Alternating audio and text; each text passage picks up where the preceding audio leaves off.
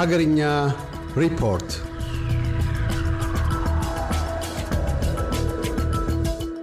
ከኦሮሚያ ክልል ተፈናቅለው በአማራ ክልል ደብረ ብርሃን ከተማ የሚገኙ ተፈናቃዮች ይኖሩበት ከነበረው አካባቢ ጥለውት የመጡትን ንብረት የመመዝገብና መረጃን የማሰባሰብ ስራን እየሰራ መሆኑን የደብረ ብርሃን ከተማ አስተዳደር ማስታወቁን የደረሰን ዜና ያስረዳል። የጠፋባቸውን ንብረት ለማወቅና ንብረታቸው ካልተገኘ ተገቢውን ካሳ ለመጠየቅ ተፈናቃዮች በሚሰጡት ግርድፍ መረጃ እየሰበሰቡ መሆኑን የከተማ አስተዳደሩ የስነ ህዝብ ባለሙያና የተፈናቃዮችን አስተባባሪ በዚሁ ጊዜ መግለጻቸው ተጠቅሷል። መሬት ነበራቸው ካላቸው ስለ መንግስት ግብር በአግባቡ ይከፍሉ ነበር የሚለውን መረጃ ጨምሮ በከተማ ወይም በገጠር ቤት ከነበራቸውና ሌሎች ንብረቶች ስለመኖር አለመኖራቸው እንዲሁም ከጠፉ በግምት ምን ያህል ይሆናሉ የሚሉትን ጠቅለል ያለ መረጃ እንዲያስመዘግቡ መደረጉን በዚሁ ጊዜ ምርመራውን እያካሄዱ ያሉት ባለስልጣን ገልጸዋል። ተፈናቃዮቹ ከሶስት ዓመት በላይ እንዳስቆጠሩ የተናገሩት አስተባባሪው ከመስከረም ሀያ አስራ ስድስት ዓመተ ምህረት ወዲህ እንኳን ከኦሮሚያ ክልል ተፈናቅለው ወደ ከተማዋ የገቡ ተፈናቃዮች ከአራት መቶ በላይ እንደሆኑ ጨምረው ተናግረዋል።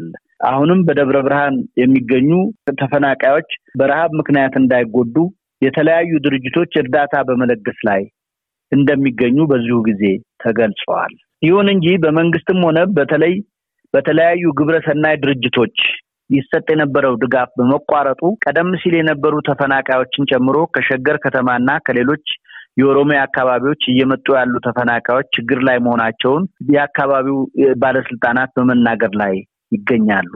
የሲቪክ ማህበራት፣ የሃይማኖት ተቋማትና በጎ አድራጎት ድርጅቶች ካለው የኑሮ ውድነትና በክልሉ ካለው የጸጥታ ችግር መንቀሳቀስ ባለመቻላቸው ከመስከረም ወር ጀምሮ ምንም አይነት ድጋፍ እያደረጉ እንዳልሆነ የአካባቢው ሹማምንት በመግለጽ ላይ ይገኛሉ።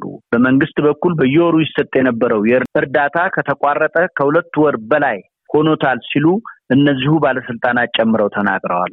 መንግስት መርዳት ካልቻለ የዓለም ምግብ ፕሮግራም WF እንዲገባ ቢፈቀድ ሲሉ አንዳንድ ሰዎች በመናገር ላይ ይገኛሉ። የፌዴራል ቅድመ ማስጠንቀቂያና ምላሽ በበኩሉ መንግስት የሀብት ውሱንነት መኖሩን ያመነ ሲሆን ነገር ግን ክልሉ በሚሰጠው የተረጂዎች ቁጥር መሰረት ድጋፍ እየተደረገ መሆኑን ተናግረዋል።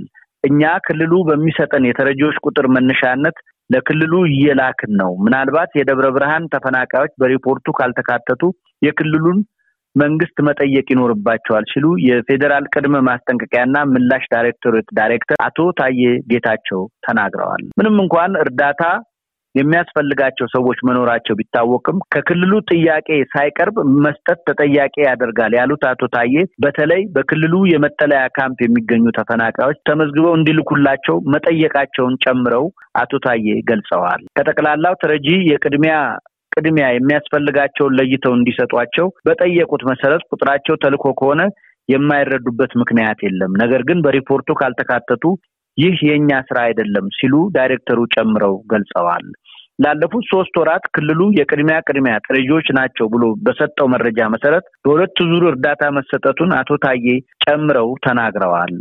ለክልሎቹ ሶስተኛ ዙር እርዳታ ለመስጠት መዘጋጀታቸውን የተናገሩት ዳይሬክተሩ በአማራ ክልል አንድ ሚሊዮን ተረጂዎች የተመዘገቡ ሲሆን ከእነዚህ ውስጥ የቅድሚያ ቅድሚያ መሰጠት ላለባቸው እንዲሰጡ ክልሉን መጠየቃቸውን አቶ ታዬ መግለጻቸውን የደረሰን ዜና ያመለክታል። የክልሉ መንግስት የቅድሚያ ቅድሚያ እርዳታ የሚሰጣቸውን ተረጂዎች በአግባቡ መዝግቦ ለፌዴራል መንግስት ሪፖርት ማድረግ ለምን አልቻለም የሚለውንና የፌዴራል ማስጠንቀቂያና ምላሽ በበኩሉ እየተሰጠ ነው ያለው ድጋፍ ለተረጂዎች በአግባቡ ለምን አልደረሳቸውም ለሚሉት ጥያቄዎች ከአማራ ክልል አደጋ መከላከልና ምግብ ዋስትና ማብራሪያ ኮሚሽን ምላሽ ለማግኘት እስካሁን ድረስ አለመቻሉን የደረሰን ዜና ጨምሮ ያስረዳል። የአደጋ ስጋት አመራርን ከለጋሽ አካላት ጥገኝነት ሙሉ ለሙሉ ለማላቀቅ የሚያስችል ጥናት ተዘጋጅቶ ለኢትዮጵያ አደጋ ስጋት አመራር ምክር ቤት መቅረቡ የደረሰን ዜና አመለከተ። የተዘጋጀው ጥናት በምክር ቤቱ ግብአት ተሰጥቶበት ክልሎች ባሉበት በውይይት እየዳበረ መሆኑን የገለጹት የአደጋ ስጋት አመራር ኮሚሽነር አምባሳደር ሽፈራው ተክለማርያም መሆናቸውን የደረሰን ዜና ጨምሮ ያስረዳል። የጥናት ሰነዱ ለመንግስት ቀርቦ በሚሰጠው ውሳኔ መሰረት ቀጣይ እርምጃዎች እንደሚወሰዱ አምባሳደር ሽፈራው መናገራቸውም ተጠቅሷል። ኮሚሽነሩ ይህን የተናገሩት የሕዝብ ተወካዮች ምክር ቤት የውጭ ግንኙነትና የሰላም ጉዳዮች ቋሚ ኮሚቴ የአደጋ ስጋት አመራር ኮሚሽን የሁለት ሺ አስራ ስድስት በጀት ዓመት የመጀመሪያ ሩብ ዓመት እቅድ አፈጻጸም ሪፖርት ላይ ውይይት ባካሄደበት ወቅት መሆኑን የተገኘው ዜና ጨምሮ ያስረዳል። ዓለም አቀፉን የሀገሮች የውጭ ብድር ዕዳ ዓመታዊ ሪፖርት International Debt Report አር ታህሳስ አምስት ቀን ሁለት ሺ አስራ ስድስት ዓመተ ምህረት ይፋ ያደረገው የዓለም ባንክ ኢትዮጵያን ጨምሮ ታዳጊ ሀገሮች ለውጭ ብድር ዕዳ ማቅለያ የሚከፍሉት ገንዘብ እየጨመረ እንደሚሄድ መግለጹን የደረሰን ዜና አመለከተ።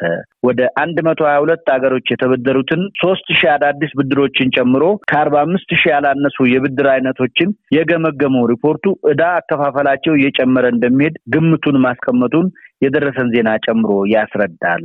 እንደ ኤሮፓ አቆጣጠር በሀያ ሀያ ሁለት ዝቅተኛና መካከለኛ ገቢ ያላቸው ሀገሮች ለውጭ ብድር ማቃለያ አራት መቶ አርባ ሶስት ነጥብ አምስት ቢሊዮን ዶላር መክፈላቸውን በዚሁ ጊዜ ተገልጿል። የተባበሩት አረብ ኤሚሬት ለኢትዮጵያ መንግስት እያደረገች ያለችውን የሰው አልባ አውሮፕላን የድሮን አቅርቦት በአስቸኳይ እንድታቆም በሰሜን አሜሪካ የሚገኙ የኢትዮጵያ ሲቪክ ድርጅቶች መጠየቃቸውን የደረሰን ዜና አመለከተ። ድርጅቶቹ ድሮኖቹ በሰላማዊ ሰዎች ላይ ያነጣጠረ ጥቃት እየወሰዱ መሆናቸውንም ጨምሮ ገልጸዋል። በኢትዮጵያ በሰላማዊ ሰዎች ላይ ያነጣጠረውን የድሮን ጥቃት በእጅጉ አሳስቦናል ያሉት በሰሜን አሜሪካ የሚገኙ የኢትዮጵያ ሲቪክ ማህበራት የተባበሩት አረብ ኤሚሬት ለኢትዮጵያ እያደረገች ያለውን የድሮን አቅርቦት በአስቸኳይ እንድታቆምም በአጽንኦት መጠየቃቸውን የደረሰን ዜና ያስረዳል። ኢትዮ አሜሪካውያን የልማት ምክር ቤት የኒውዮርክ ኒው ጀርሲ ተስፋ ለኢትዮጵያውያን ድርጅት የኢትዮጵያውያን የሕዝብ ዲፕሎማሲ ኔትወርክ የተባሉት ድርጅቶች ለተባበሩት አረብ ኤሚሬትስ መንግስት በጋራ በላኩት ደብዳቤ እንደጠቀሱት የኢትዮጵያ መንግስት በሰው አልባ አውሮፕላኖች በሰላማዊ ዜጎች ላይ እየወሰደ ያለው ጥቃት በእጅጉ አሳስቦናል ማለታቸውንም ጨምሮ ጠቅሰዋል። የተባበሩት አረብ ኤሚሬት መንግስት ሰላማዊ ዜጎች ላይ ጥቃት በማድረስ የሚገኙትን ድሮኖች ለኢትዮጵያ መንግስት ከማቅረብ እንዲቆጠብ ሲሉ ማሳሰባቸውን ድርጅቶቹ ተናግረዋል።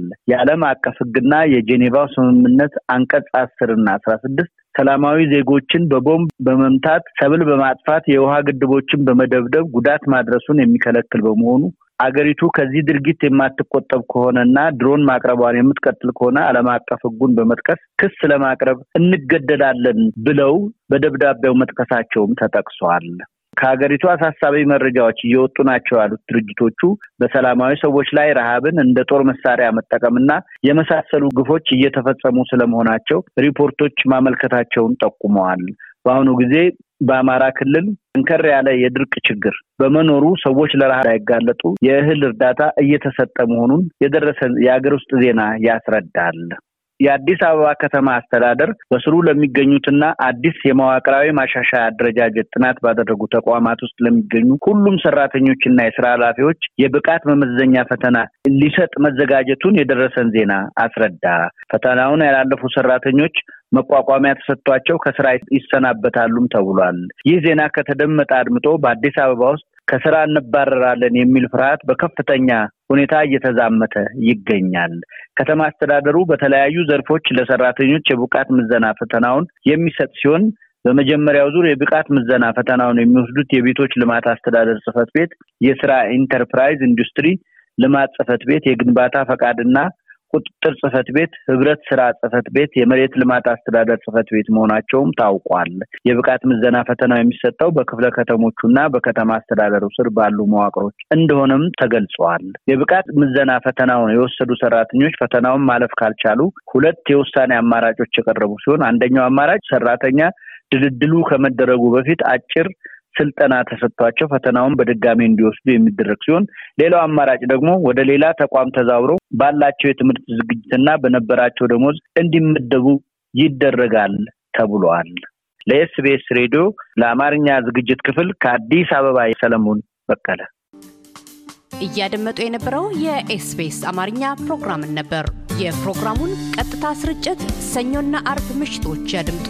እንዲሁም ድረገጻችንን በመጎብኘት on demand እና በ SBS mobile app ማድመጥ ይችላሉ። ድረገጻችንን SBS dot com dot au Amharic ን ይጎብኙ።